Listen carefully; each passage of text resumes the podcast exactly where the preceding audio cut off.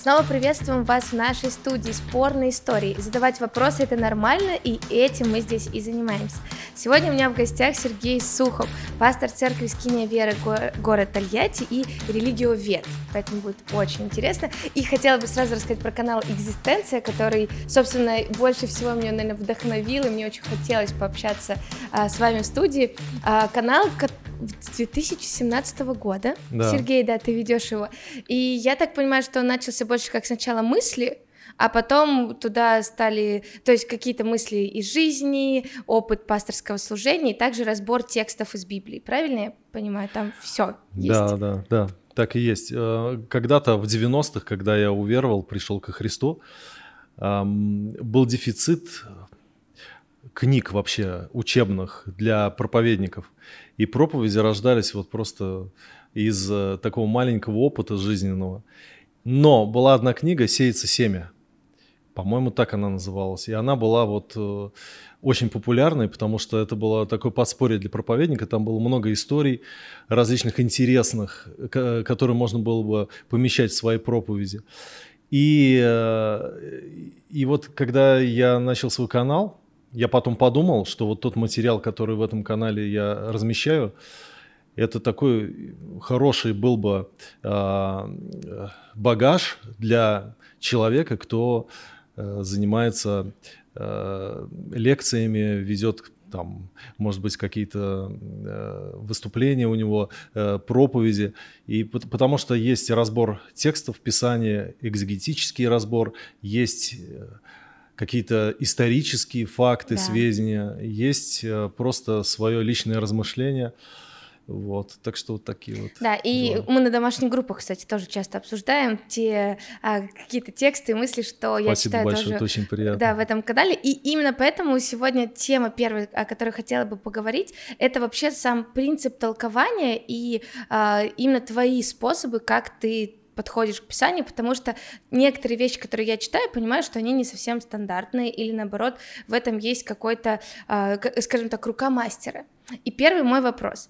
Э, каждый верующий читает Библию. Э, в каждом из нас есть Дух Святой, который ведет нас, открывает нам Слово, и, в принципе, мы верим, что Библия разговаривает с нами на личностном уровне.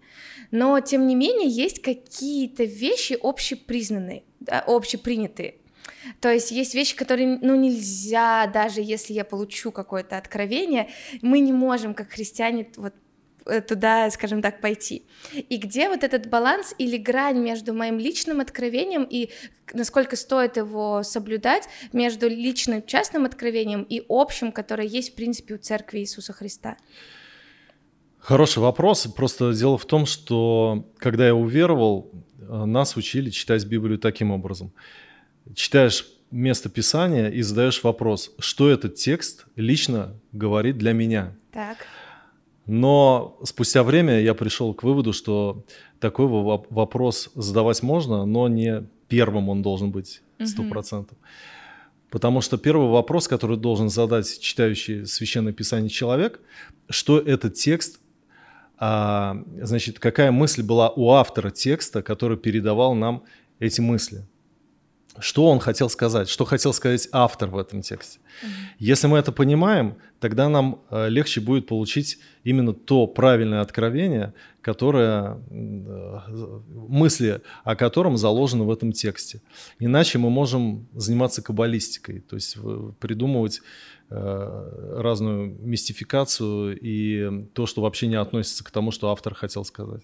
То есть все же сначала мы изучаем в принципе о, писа... о каком-то послании или Евангелии, да, какие-то общие вещи, и потом уже это интерпретируем, да, или перекладываем на свою личную жизнь. Ну да, то есть есть историко-грамматический метод изучения Писания. Вот как раз я его и придерживаюсь. То есть Э, автор какой-то книги, какого-то послания жил в определенное время, была война, может быть, мирное время, плен. Все это очень важно для понимания текста, для понимания сути книги или абзаца, или вот стиха. И тогда э, нужно понимать это, чтобы понимать, при каких обстоятельствах э, данный автор высказался, что им двигало, по какому случаю. Когда это все мы видим, понимаем, тогда мы видим а, тот нарратив, ту главную генеральную мысль, которую излагал автор, и тогда мы понимаем, в каком э, контексте мы можем для себя брать практическую сторону, то есть этого местописания. Можем ли мы перекладывать это на наши реалии или нет? Универсальная ли истина здесь заложена, или это просто какое-то описание э, какого-то события, которое, может быть, не, нельзя применить к нам, к верующим. Угу. Это все нужно понимать. Да, тогда как э, э, тогда я понимаю, что тремя стихами иногда э, в день не обойдешься, что действительно Библия заслуживает того, чтобы читать, изучать, смотреть, понимать вот тот же исторический контекст. Есть ли какие-то вещи, которые вот точно нельзя делать, когда мы читаем Библию. А, не знаю, может быть, какое-то толкование или что-то встречалось в практике, когда мысли каких-то людей настолько шокировали, но они, кажется, находили это в Библии. Вы знаете, есть современная герменевтика. Это было, основание ее было заложено еще в конце 19 в 20 веке, был такой Дильтей, и он э, говорил о герменевтике духа так сказать, вот э, автор прощается со своим произведением, со своей книгой после того, как она выходит в печать, в свет, и она уже перестает ему принадлежать, она начинает принадлежать читателю. Так. И то, что я вижу, вот то и правильно, тот и верный смысл. Но это модернистский такой подход, и с ним нельзя согласиться христианам, потому что мы есть церковь, а, у которой есть уже доктринальное основание. Мы не можем размывать э, эти доктрины своими впечатлениями и своими какими-то откровениями. Поэтому нам нужно э, видеть Писание таким образом, чтобы не заблудиться в частных каких-то местах его. Например, у нас была семейная пара э, в церкви, лидеры домашней группы, и они очень сильно любили Израиль, съездили туда, познакомились с а, культурой Израиля и настолько сильно были пленены, такие филосемитами стали, то что они э, стали слушать раввинов, вот, ну там онлайне э, какие-то находили лекции, и я уже слышу, что люди ко мне подходят и говорят, пастор, они на домашней группе говорят о том, что если мы не соблюдаем закон, мы не спасемся. Если мы субботу не выполняем, мы не спасемся. Я говорю, как так? Да-да, вот место разбирали, где Иисус говорит, и не, ими, не именем ли э, твоим мы бесов изгоняли и чудеса творили, а я скажу им, отойдите от меня, делающие беззаконие, я не знаю вас. И они говорят, истолковали нам это место Писания, что делающие беззаконие, это беззаконие, это значит нарушение Торы. То есть, если мы нарушаем Тору, Только то тогда мы не спасемся. И, конечно же, а, вот таких случаев очень много может быть, когда человек а, в силу каких-то обстоятельств, в силу своего впечатления или в силу того, что это навеяно какими-то учителями, он концентрируется на месте Писания без рассмотрения полноты истины, которая открывается нам церковью. Потому что именно церковь а, толкует Писание. Писание – это то, что сформировало церковь потому что много было апокрифической литературы, и нам им надо было разобраться, что является истинным посланием от Бога, а что нет. И поэтому человек, только находящийся в церкви, э, учащийся, познающий э, Писание через обучение, он может двигаться в правильном направлении. Нельзя просто отдавать эм, э, Писание на произвол своим личным впечатлениям, потому что человек начинает вещать свои фантазии, свою впечатлительность и так далее. И он может получить очень много ложных откровений, которые отведут его от истины. Да, и именно поэтому, наверное, тоже, опять же, будучи в церкви, есть учителя, пасторы, с которыми хорошо сравнивать свои э, даже частные откровения или какие-то мысли. Кроме того, есть уже э, багаж истории церкви да. в виде, например, литературы который нам достался по наследию от э, святых отцов и так далее, то, что мы не выкидываем, то, что мы считаем ценным для себя теологическим фундаментом, это очень важно тоже понимать. Да. А есть разные школы толкования, тоже и там, если у, удариться в историю, есть Александрийское, да, такое метафорическое, есть буквальное толкование, и мы слышим много разных интересных э, интерпретаций, особенно если переходить из Ветхого Завета в Новый Завет, то есть очень красиво, очень интересно, но вроде непонятно. Ну, до конца мы не можем опровергнуть или доказать. Вот есть ли какие... Во-первых, как вы относитесь к разным школам толкования, вот таким метафорическим или буквальным, что стоит в первую очередь а, применять к жизни христианина? И где вот все таки вот эта граница допустимого, даже если это метафорическое, то насколько стоит в этом увлекаться? Ну, вы знаете, аллегории видны в Писании.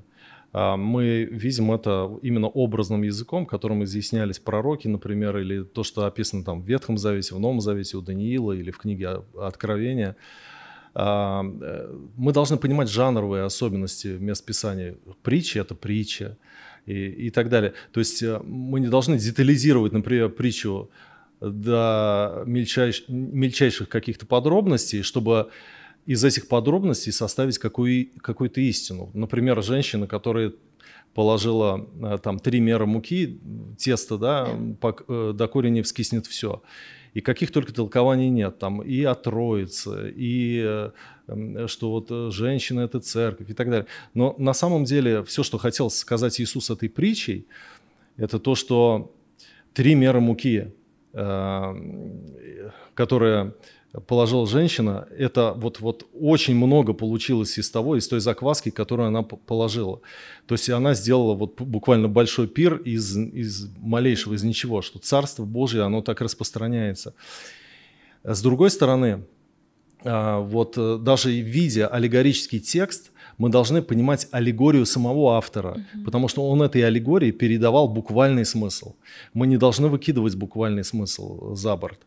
Поэтому вот здесь э, все-таки аллегорическая школа была, она цена, и э, есть такой э, э, ну, метод обучения э, типологический, вот как раз аллегорический, когда мы можем в Ветхом Завете видеть Христа в каких-то вот художественных таких пророческих моментах, но в то же время э, это не является ну, так сказать, доктринальной частью, да, то есть это может быть вот красивым каким-то вот э, фрагментом, который мы можем рассмотреть, но э, истина все-таки она прописывается буквально, мы должны ее видеть как э, ту речь, которую автор Писания передает, то, что он вкладывает, какой смысл вкладывает, и э, даже аллегория, она толкуется вот в ясном каком-то понимании, вот. Да, а ты сейчас сказал, что Христа можно как-то увидеть в Ветхом Завете. Это тоже интересный вопрос, как толковать Ветхий и Новый Завет, вот а, где мы можем переходить в какие-то образы, а, где лучше стоит этого не делать. Есть ли какие-то а, примеры или, может быть, правила, когда это уместно, или все-таки иногда люди находят какие-то картины, которые, ну, не имеют места быть на самом деле? Но э, дело в том, что э, какие сразу места Писания приходят на память, но э, в плане творения... Да, то, что... я, да, вот тоже как пример приведу. Например, когда э, Моисей ударил кам... э, палкой по камню, пошла вода, и в Новом Завете четко написано, да. что это был Христос, это прообраз того, как из вот э, и воды живой воды, да, реки живой воды из нашего сердца. Камень же был Христос. Да. да, вот, вот такие, наверное, тут все ясно. Сам Новый Завет толкует Ветхий Завет. Да. Здесь все понятно. И здесь нужно еще вот разобраться в чем, что э, на каком основании э, мы строим церковь и учение написано на основании апостолов и пророков, да. имея самого Иисуса Христа краеугольным камнем. Апостолы и пророки это кто? Это современные апостолы и пророки, которые вот э, э, то, что они увидят в духе, то и есть истина. Или это те, которые написали Священное Писание. Конечно же, это те, которые написали Священное Писание. Это пророки Ветхого Завета, это пророки Нового Завета, к коим, например, относится Марк, который не был апостолом Иисуса Христа, но он написал Евангелие. Или Лука, да, он был врачом, но э, причем один только вот именно грек, да, из да, всех. А, но, но при этом э, написал Евангелие, Деяния апостолов, он является пророком, и апостол Павел.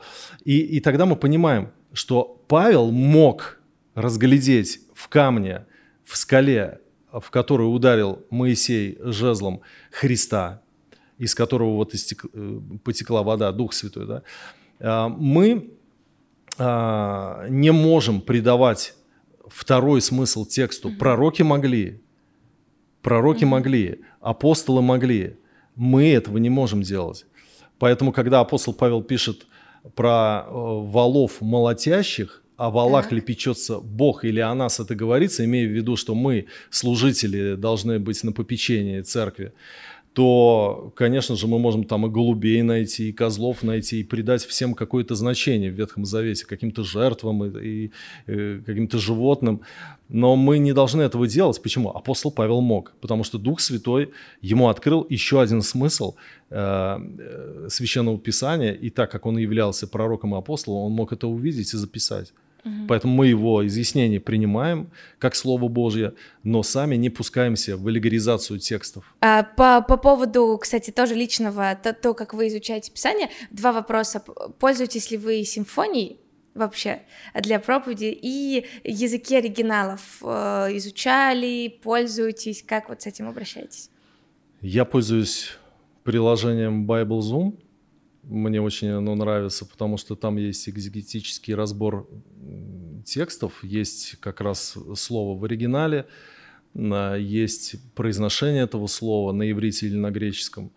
А вот, а, собственно говоря, симфония — это то, что было когда-то вот раньше вот именно в виде книги, и, конечно же, я этим пользовался при составлении проповеди, мне надо было найти параллельное место какое-то писание. Сейчас я симфонией как таковой не пользуюсь, но пользуюсь э, множеством справочной литературы, переводами разными, для того, чтобы составить э, свое вот определенное мнение для какого-то конкретного текста. Потому что синодальный перевод, он не везде хорош, он является очень надежным и очень мной любимым, и я никак не могу себе позволить перейти на другой перевод, в смысле, когда я проповедую в церкви, мы на экран высвечиваем именно синодальный перевод, и синодальный текст я читаю. Но все-таки, если погружаться во многие тексты, для того, чтобы а, лучше увидеть смысл, мы должны посмотреть также в другие переводы. Mm-hmm. Вот. Но при этом не делая, наверное, вывод о том, какой лучше, а просто понимать, что это такой как э, раз разные оттенки, может быть, какого-то слова, потому что, в принципе, когда мы смотрим разные переводы, я, например, не знаю греческого, не могу сказать, о, вот этот лучше, мне он больше нравится. То есть это, наверное, слишком поверхностное понимание перевода вообще, как, как мы с ними можем работать. Угу. А, и последний вопрос. А, когда вот лично ты слышишь проповедь, и что-то там не нравится, или ты точно знаешь, что не так, какая твоя реакция, и поправляешь ты этих людей, или ты просто дальше идешь, живешь, как вот ты с этим справляешься? Ну, как я с этим справляюсь? Я болею душою своей, потому что мне хочется, чтобы проповедовалась истина. И как-то был на одной конференции, и проповедовал один э, американец. И он проповедовал и взял место Писания о том, что Э, солнце померкнет и луна превратится в кровь, вот когда вот этот день Господень настанет.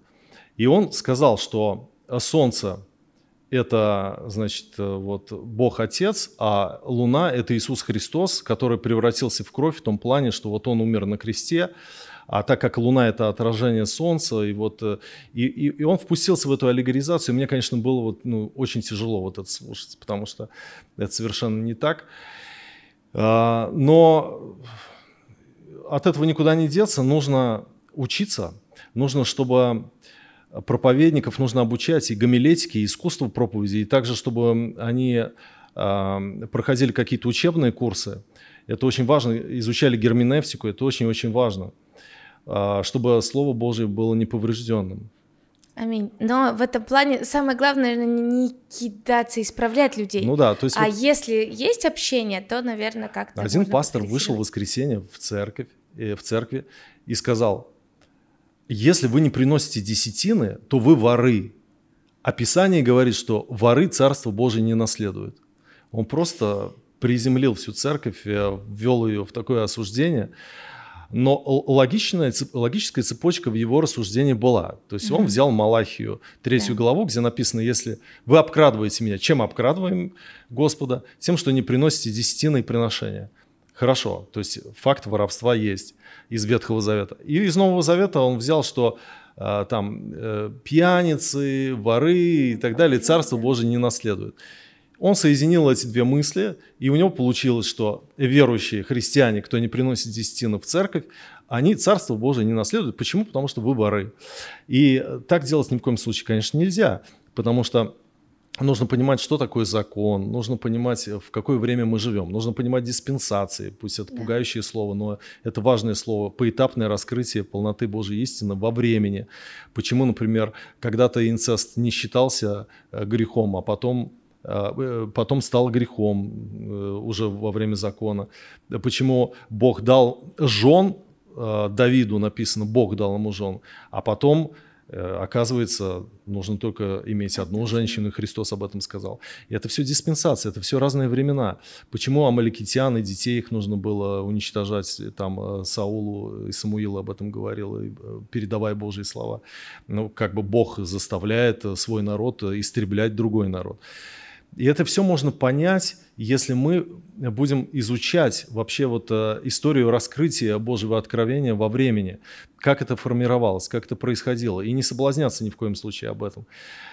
И, конечно, поэтому нужно учиться чтобы людей вот таким образом не вводить в заблуждение вот такими проповедями. Или там, например, можно взять пророка Агея и говорить о том, что вот почему у вас дырявые кошельки, э, вы зарабатываете много, остается у вас мало, потому что вы строите свои дома вместо того, чтобы строить дом Господень. Так пастор может призвать людей. Вы как строить... строите, вы, я знаю, что вы сейчас строите здание, наверное, очень соблазнительный. Мы строим храм, но, да. но я следил за тем, да. чтобы у нас не было таких Э, законнических, жестких призывов, потому что нужно понимать время, в которое мы живем. Мы живем во время э, Нового Завета и Церкви, где главной истиной э, относительно пожертвования является, что доброходно дающего любит Бог. Да. Аминь. Спасибо большое а, за такой, наверное, с одной стороны, быстрый обзор, но хорошее предостережение для каждого из нас, чтобы мы трепетно относились к тому, как мы читаем, что мы говорим и отчасти, что мы слушаем, потому что в наше время много кого можно слушать и в то же время быть а, бдительными к тому, что мы слышим. А, спасибо также, что вы были с нами, и подписывайтесь а, на наш канал также, много видео вы увидите, Думаю, будет полезно для кого-то тоже это услышать. Если есть вопросы, комментарии или в любой момент записи у вас был вопрос, обязательно напишите, мы отвечаем на все это. И если вопрос будет прям огромным и интересным, то обязательно сделаем передачу, посвященную вашему вопросу. И увидимся с вами в следующих выпусках. Подкаст сделан местной религиозной организацией Библейский центр христиан веры евангельской Слово жизни ОГРН 103 773 924 95 69. Зарегистрировано в Минюсте РФ бланк номер 76 089 41. Учетный номер 771 101 04 55. Дата выдачи 27 12 2010 год.